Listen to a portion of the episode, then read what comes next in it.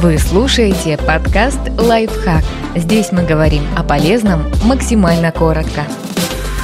Как правило двадцать десять поможет наводить порядок быстро и без мучений. Легкий подход для тех, кто не может или не хочет тратить часы на уборку.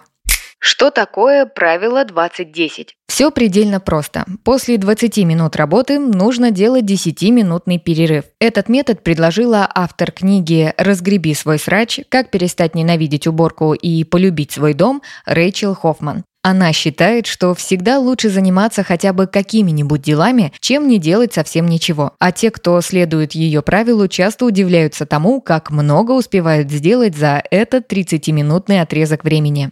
Как применять правило двадцать десять при уборке? За двадцать минут можно успеть сделать очень много. Например, застилать кровать.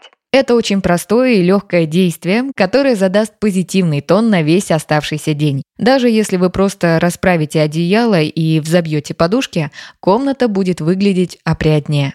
Расставлять вещи по местам. Потратьте несколько минут и верните вещи на свои места, вместо того, чтобы автоматически убирать их просто в сторону. Это поможет значительно сократить время следующей уборки.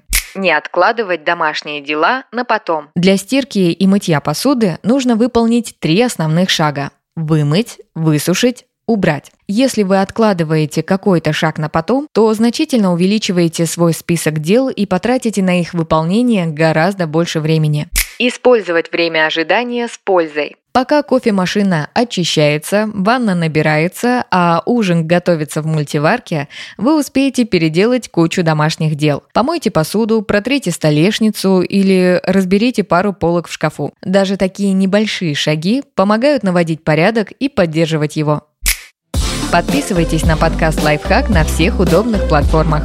Ставьте ему лайки и звездочки. Оставляйте комментарии. Услышимся!